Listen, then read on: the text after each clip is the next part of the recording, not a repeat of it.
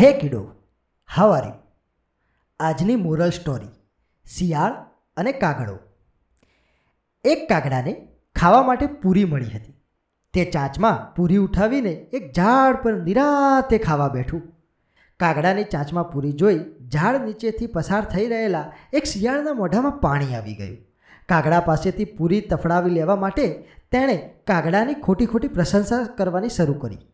અરે ઓ સુંદર પક્ષી તું શું સ્વર્ગમાંથી આવ્યું છે? શું તારા પીછા? શું તારો રંગ? તારી આંખો કેટલી નાજુક અને નમણી છે અને તારા શરીરના ઘાટનું તો વર્ણન થાય તેમ નથી. આટલા સુંદર પક્ષીનો અવાજ કેટલો સુંદર હશે.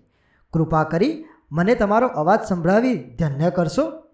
કાગડો તો પોતાની તારીફ સાંભળી ફૂલાઈ ગયો અને પોતે કાગડો છે તે ભૂલી શિયાળને પોતાની કંઠની મધુરતા બતાવવા જેવું ગાવાનું શરૂ કર્યું. ત્યાં તપાક કરતી પૂરી તેના ચાંચમાંથી નીચે પડી ગઈ. શિયાળે તરત જ પૂરી ઉઠાવી અને જતાં પહેલાં બોલ્યું, અરે ઓ મૂર્ખ કાગડા, મેં તારા આટલા વખાણ કર્યા, પણ તારી બુદ્ધિ વિશે કહેવાનું તો રહી જ ગયું.